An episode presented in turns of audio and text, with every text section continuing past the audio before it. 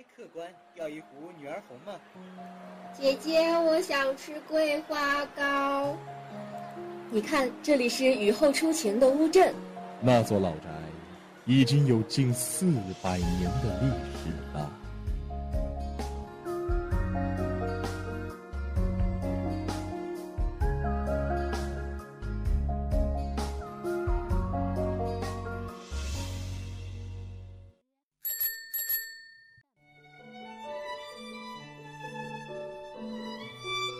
在巷子的那一头看风景，我站在巷子的这头看你。昨天的阳光被外婆酿成了米酒，今天的人间依然烟火辉煌。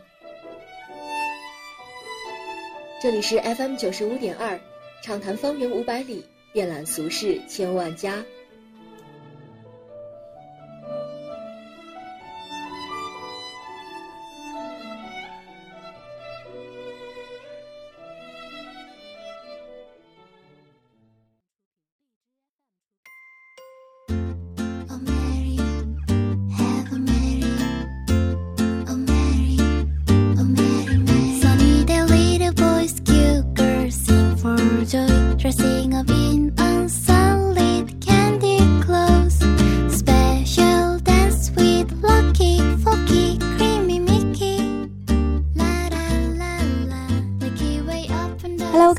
欢迎收听 FM 九十五点二浙江师范大学校园之声，畅谈方圆五百里，遍览俗世千万家。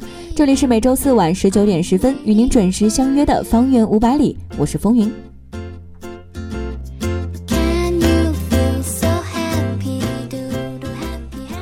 那么本期的方圆五百里呢，分别为大家准备了看方圆、玩方圆、吃方圆三个新鲜的板块。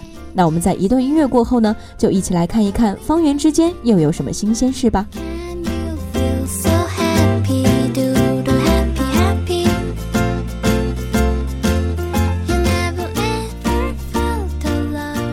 首先来到第一个板块，方圆新鲜事。第一条新鲜事：校园马拉松比赛跑出健康和温暖。天气呢也是越来越冷了，那马上也要到达能够哈出白气的时间来了。与其呢把自己团在衣服里面搓手，还不如去约几个好友运动运动，让身体呢从里到外的热火起来。而在所有的运动项目当中呢，跑步当然是最方便而又最有效的抗寒利器啦。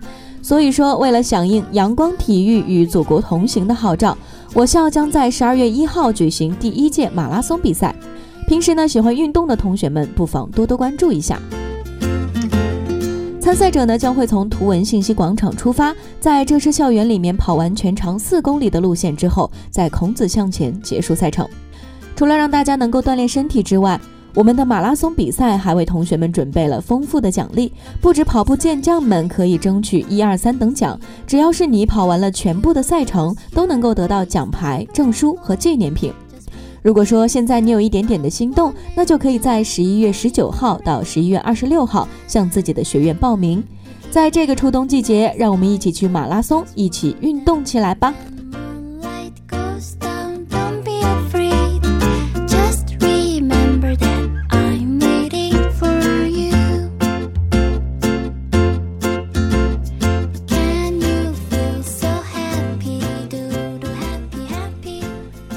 新鲜事：唱遍芳华日语歌曲大赛等你来战。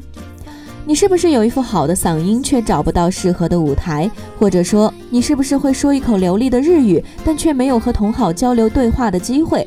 再或者说，你也许对于日本这个国度的语言文化有着浓厚的兴趣，想要加深对它的了解，却一直抽不出时间来一场说走就走的旅行。不过没有关系，在这个冬天，大嘴日语俱乐部将要用一场日语歌曲大赛，告诉你，我陪你走，听遍日本的芳华。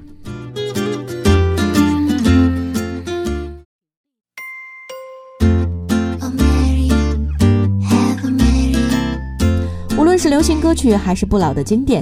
是电影主题曲还是动漫的 OP？只要你对演唱日语歌曲感兴趣，就可以在十一月十七初赛开始之前，到信源主干道的报名点报名参赛，也可以通过大嘴俱乐部的官方微信进行网上报名。在这里，大嘴俱乐部将给你展现自我的机会，给你呈现一个不一样的舞台。还在等什么呢？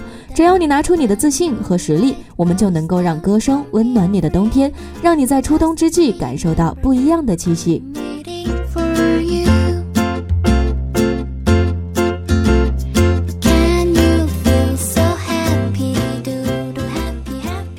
第三条新鲜事因缘而遇，用手账记录最美的遇见。因缘而遇，以会表意。平时喜欢做手账的同学们可要注意了，我校心理辅导站主办的手账创作大赛正在面向全校同学征集作品当中。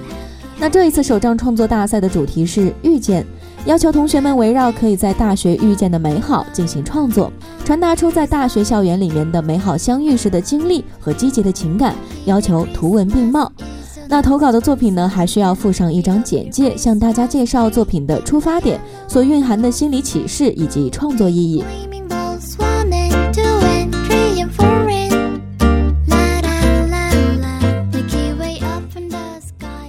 如果说你有一张发现美的眼睛，如果你有借用手账记录生活点滴的习惯，如果你想要一个展现自己艺术细胞的平台，那就在十一月十一号之前到位于十八幢的美术学院学生会办公室报名吧。另外呢，在信源主干道上也设有报名点，还在犹豫什么呢？赶快行动起来吧！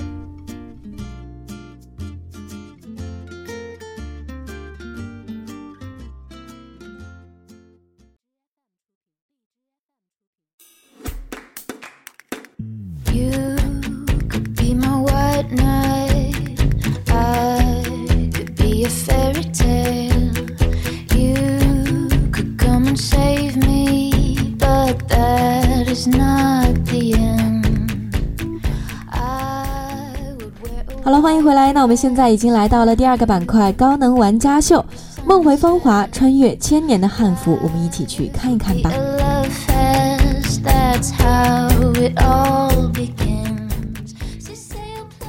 汉服呢，其实是承载着我们千年记忆的古典服饰了，而西塘又是一个颇具风情的水乡古镇。在十一月初的时候，西塘就举行了汉服周，身穿着各式汉服的爱好者们在这里相聚，展开了一系列的有关传统文化的活动。那当汉服和西塘在不期而遇的时候，当古典和古典展开对话的时候，他们之间又将会发生一个怎样的故事呢？在今天的高能玩家秀，我们有幸请到了来自汉服社的何佳明同学，来为我们讲述他在西塘汉服节的所见所闻。那我们在一段音乐过后呢，就有有请佳明同学来做一下自我介绍，然后正式开始今天的高能玩家秀吧。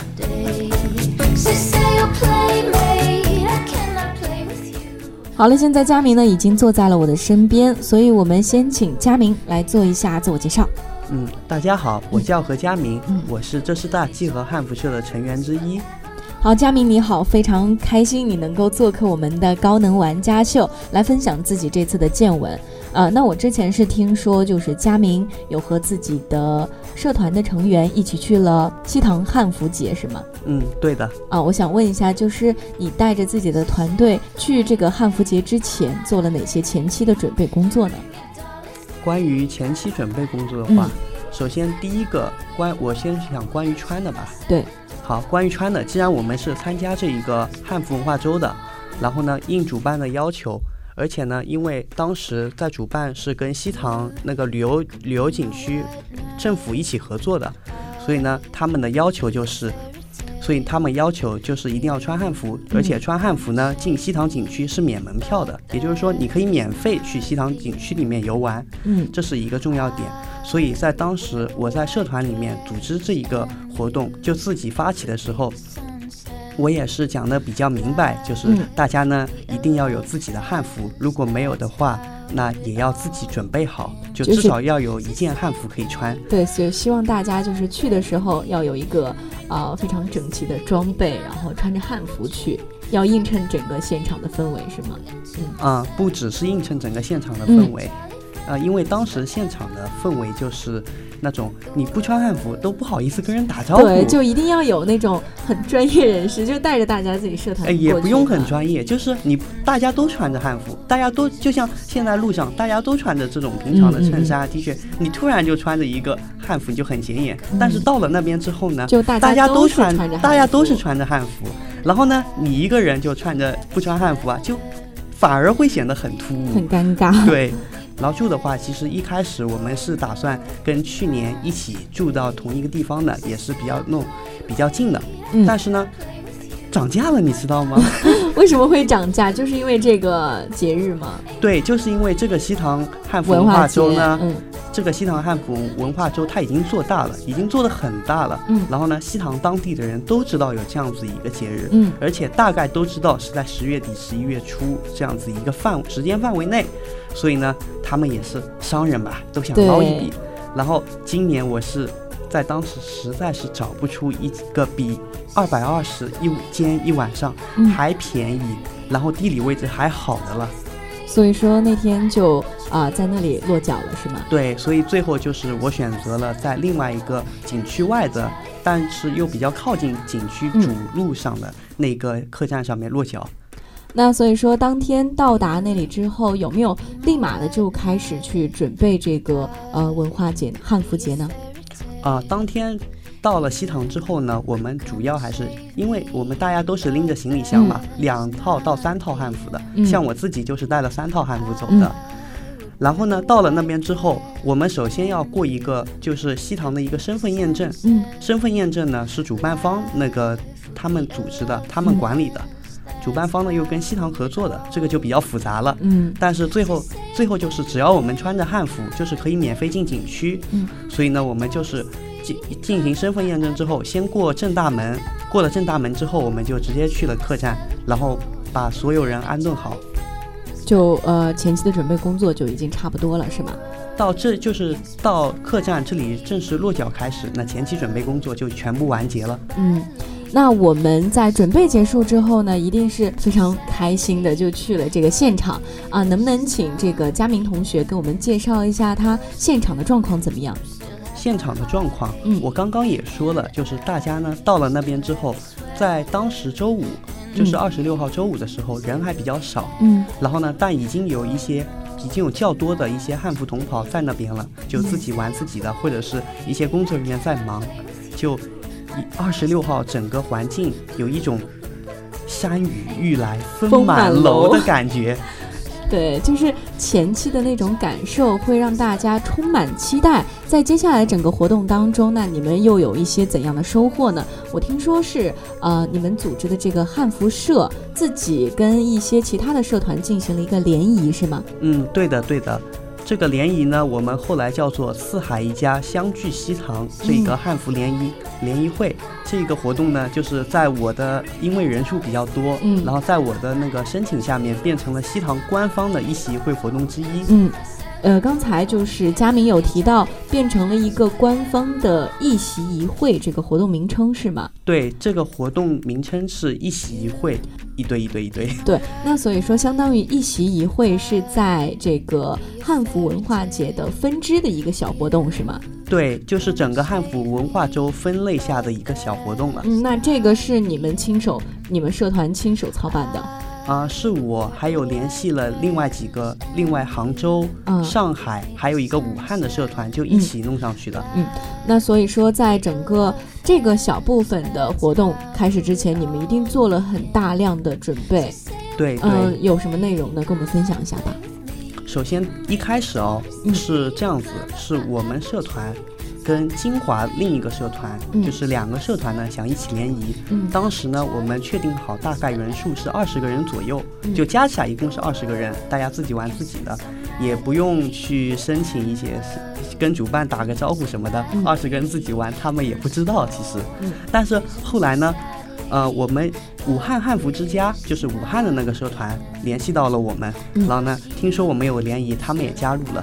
这时候呢，人数变成了大概是四十个人左右，变成四十个人左右。然后我们现在是三个社团联谊，其实规模已经有点大了哦，但是还是能在我们自自娱自乐承受的范围之内。但是转折点就是在在杭州西子汉风汉服社来了之后。呃，发生了什么事情呢？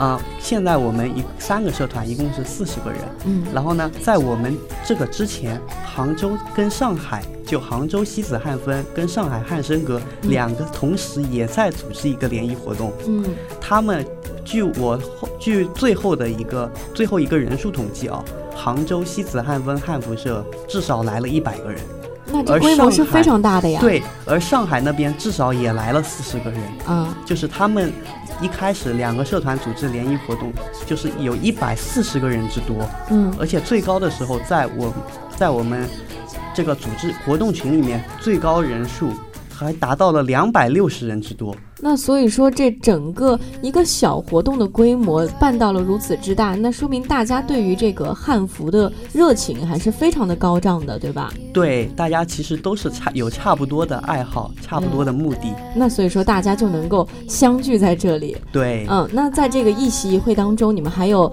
呃安排了一些什么样的项目呢？就是大家一起联谊的内容。其实主要就是一个节目的展演以及才艺的展演这样子一些。然后像比如最后我们还有一个盛唐夜唱，嗯。就是这一个呢是我们已经相当于是我们的汉服广场舞了，嗯嗯。学起来也很快，几分钟就可以学会。那所以说当时是大家都穿着汉服，然后围坐在一起表演的节目，应该都是跟汉文化有关的吧？啊、跟传统文化有关，不一定是跟汉服也没有特别限定哈。，对，没有任何限定，有有表演太极的，有唱歌的，还有还有跳舞的，然后呢还有会还有拉二胡的，我记得还有一个笛子。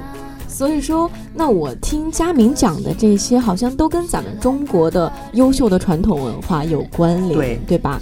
嗯，那我觉得在那个地方，不仅仅是通过穿着，那同时还通过了一些表演的形式，来把这个中华的传统文化给发扬了出去。对，然后呢，另外还加了一些小游戏，比如说汉服知识的基础问答等等。那在这些呃小游戏上面，或者说小比赛上面，有没有收获到一些特别嗯印象深刻的人或事呢？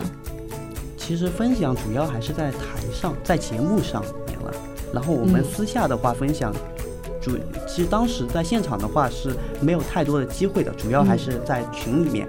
但是当时呢，因为主我是跟我是全程负责跟主办方进行对接，接然后进行申请的，对，所以在这个群里面我也没有特别关心这个问题，你难倒我了。没有关系，我们可以在下面的问题一直听佳明的分享。那我想问一下，就是在这个汉服节。呃，里面你们自己有一个小内容是一席一会，对不对？那除了这个内容呢，还有什么其他的内容？有没有其他的呃好玩的趣事分享出来？就小活动、其他好玩的小活动，我们嗯社团呢，有什么呢？我们社团呢啊，我们那个结束之后，一席会活动结束之后，还有一个我们五个社团的提灯夜游。这个夜游是什么内容呢？要这个夜游其实就是没有内容的夜游，怎么样呢？大家把灯笼灯打开，嗯然后呢，大家排成一排，嗯然后窄窄的地方排成一排，宽的地方排成两排，嗯然后大家一起一起一起从西塘一个地方出发，然后到了到最后到主会场结束。就会有一种志同道合、秉烛夜游的感觉，对吗？嗯，而且这个，因为我们人数比较多，当时动静还是比较大的。就是整个现状都是非常的呃磅礴，有一种万人空巷嘛那种感觉，是吗？对，嗯，这个西塘呢，其实这个活整个活动来说，它应该叫撞山大会，叫面积大会。那为什么这么称作？只是大家的一个见面会吗？啊、对，其实这个活动呢，不只是吸引了像我们金华这样子比较近的地方，嗯还有一些像西安啊、像北京啊这些路途很远的人也会过来，嗯而且这这些呢，可能就是今年来了之后，明年、后年可能再也不会来这个活动，所以说机会非常难得。真的是机会非常难得。嗯，在这一个活动下面，我们就能结交来自五五湖四海，可能还有国外的人会来。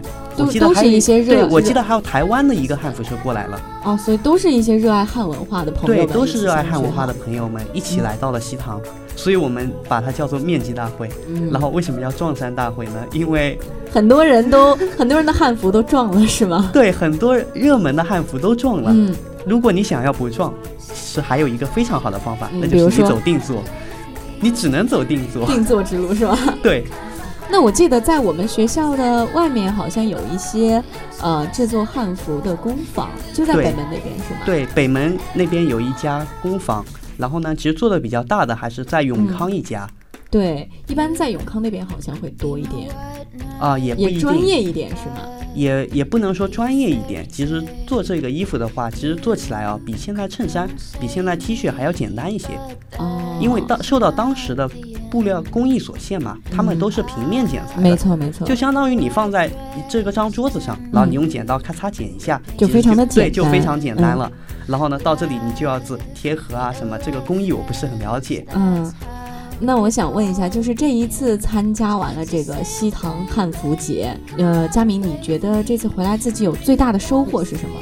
最大的收获，嗯啊、首先是关于我自己的收获吧。嗯嗯这个收获呢，其实我我个人呢，因为跟主办那边对接，首先第一收获的就是跟主办的人脉，嗯，因为我不只是认我一去年去的时候没有跟主办就是特别深入的进行合作、嗯进行沟通，所以我只是认识了一些相关的负责人。嗯但是到了今年之后呢，因为我这个活动变成了一个西塘分支下的一个小规一个这个官方的活动，嗯也就是说我我不只是接触到了去年的这一些，对还能接触接触到了西塘的总策划，嗯他还来告诉我为什么要办一席会这个活动等等。嗯那也就是说，其实自己在这个个人收获上也是非常大的。对对，那除了个人方面的，你觉得在对于你们社团有什么影响吗？对于我们社团，嗯其实其实这个社团这个方面的话，像这个一席会。那个西塘这次活动总策划也说了，他为什么要办一席会呢？就是想扩大我们这些社团的影响力。嗯在我们以后的话，因为有知名度嘛，以后也可以更好的发展这个发汉展文化，发展传统文化、发展汉文化嗯这一些活动，嗯然后更好的去做出自己应有的贡献。嗯，那我觉得刚才佳明都说的非常的棒，不仅仅是从自身方面，还有对于这个社团的影响力，未来能够提升的话，也是一个非常不错的选择对，啊。那你觉得除了这两方面呢，还有哪些方面可以从这次活动中受益呢？其实还有方面的话，就是第一个，从我从我从汉服圈这个圈内跟圈外说吧。嗯关于圈内呢，然后第一个就是，你这这次呢，我又结交了一个西安的西安的一个诗会的几个朋友，嗯然后呢，他们也是比较热爱那个。原先是比较热爱传统文化的，嗯嗯然后后来呢，接触了古诗，接触了一些乐器等等，嗯然后呢，他们也开始穿上了汉服。其实他们原先只是就是一个传统文化的爱好者，嗯而后来变成了一个汉服爱好者。我们呢，只是从汉服由外到内进行的改变，嗯他们是由由内而外由内而外。对，对，这也是一个非常好的点。然后呢，再从圈外说，其实圈外的话，对国家方面说，国家的话，不是习大大也说了吗？要嗯弘扬自己的国家的软实力。软实力是什么呢？对，就是文化软实力。而这个汉服关于传统文化的这一个软实力呢，是完全是响应了国家的号召，嗯所以这也是西塘汉服文化周去年会被列为最具影响力的大型文化活动之一。嗯，那其实我们刚才从佳明的这个分享当中，已经可以感受到他个人以及他所在这个社团对于汉文化的热爱，以及他们对于传承这个中华优秀的传统文化的这种热忱的心啊。所以说，我们可以从口中可以感受到他们对于文化传承的这种责任感和担当。今天也是非常的开心，能够请到佳明来做客我们的高能玩家秀，来分享一下他对于这一次西塘汉服节的一些啊、看法和自己的一些经历啊、非常的感谢。那我们在这一次的采访最后，请佳明来给大家说一声再见吧。嗯，好的，大家再见。嗯，那佳明有对我们听众朋友们有一些什么建议吗？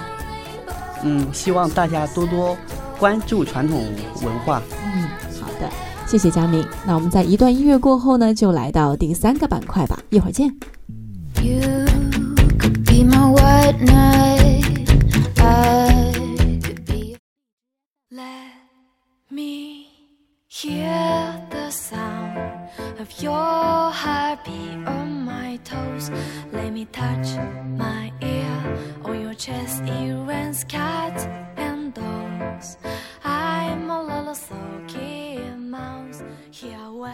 好了，那现在呢，我们就已经来到了美食集结令的板块了。今天要给大家介绍的是老宁波的油簪子，传统的宁波味道。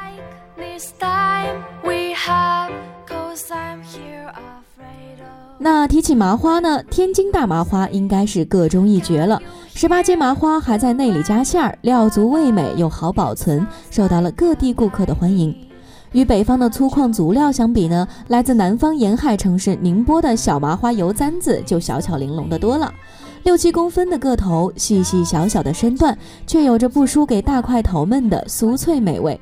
今天的美食集结令呢，就让我们一起走进老宁波，去尝一尝传统点心油簪子。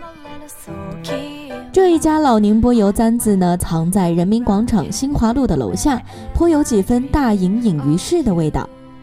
老远就能闻到的油簪子香味，成为了最好的指路标牌。循着香味走到店门前，当门就是两只巨大的竹编筐子，里面油亮亮的油簪子小山似的堆得冒了尖儿，一筐墨绿，一筐金黄，这就是老宁波油簪子的两种传统口味。筐子后面的师傅们又非常的忙碌，他们十指翻飞地拧出了粉面儿，用巨大的簸箕给面粉条过油。那热油铺开在面团的表面，瘦小又绵软的面粉条在金黄滚烫的油锅里面膨胀起来，大口吸气，发出吱吱的声响，最后终于变成了饱满漂亮的油簪子。刚刚出锅的油簪子呢，会更加的蓬松，放凉了则拥有了更加结实的口感。喜欢吃甜食的同学们可以选择金黄的甜味油簪子。江浙人的口味呢是偏甜的，来自宁波的恰到好处的甜度，绝对能够符合大多数人的胃口。不过呢，绿色的咸味油簪子相比之下就更加的有故事啦。油簪子上面的绿色其实是来自于海南的苔粉，而且对作为原材料的海苔们有着非常严格的要求。好的海苔能够给油簪子的味道大大的加分。宁波奉化纯湖海苔基地立冬到立春之间出产的海苔是口味最棒的，咸味里面又带着东海的鲜味。海苔粉呢又和面团一起大力的揉搓，这样揉出的面团更加的筋道，咸味呢也更加的均匀。咔嚓一声，油簪子在嘴里面断开，随之而来的一定先是满口海苔的鲜香。鲜香之后，油簪子细腻的微甜也慢慢的从唇齿之间泛上来，给人了满满的余味。如果说你要称一些带走，师傅就会拿出一只牛皮纸的袋子，上面印着的是老式的色彩画。满满一勺油簪子被倒进袋子里，这是两种传统从里到外的结合。提着这样的袋子走在街上，咬一口香脆的油簪子，仿佛和周围的时间都隔开了距离。如果说你期待一场舌尖上的旅行，想要在一个城市里吃遍大江南北的话，就可以把老宁波油簪子作为你的第一站。江浙的甜味和沿海的鲜美融合在了一起，这就是最传统也最正宗的宁波味道。这一期的方圆五百里呢，我们带来了校园马拉松比赛的消息，还有日语歌曲大赛的信息，分享了遇见的首仗比赛。在第二个板块高能玩家秀当中，我们听嘉宾分享了组织和参与西塘汉服节的心得。最后的美食集结令呢，又为大家推荐了传统的老宁波油簪子。那么本期的方圆五百里到这儿就要跟大家说再见了。这里是方圆五百里，跟听众朋友们分享我们身边好吃好玩的一些最新讯息，介绍有趣有活力的好去处。我是风云，在下期方圆我们不见不散吧。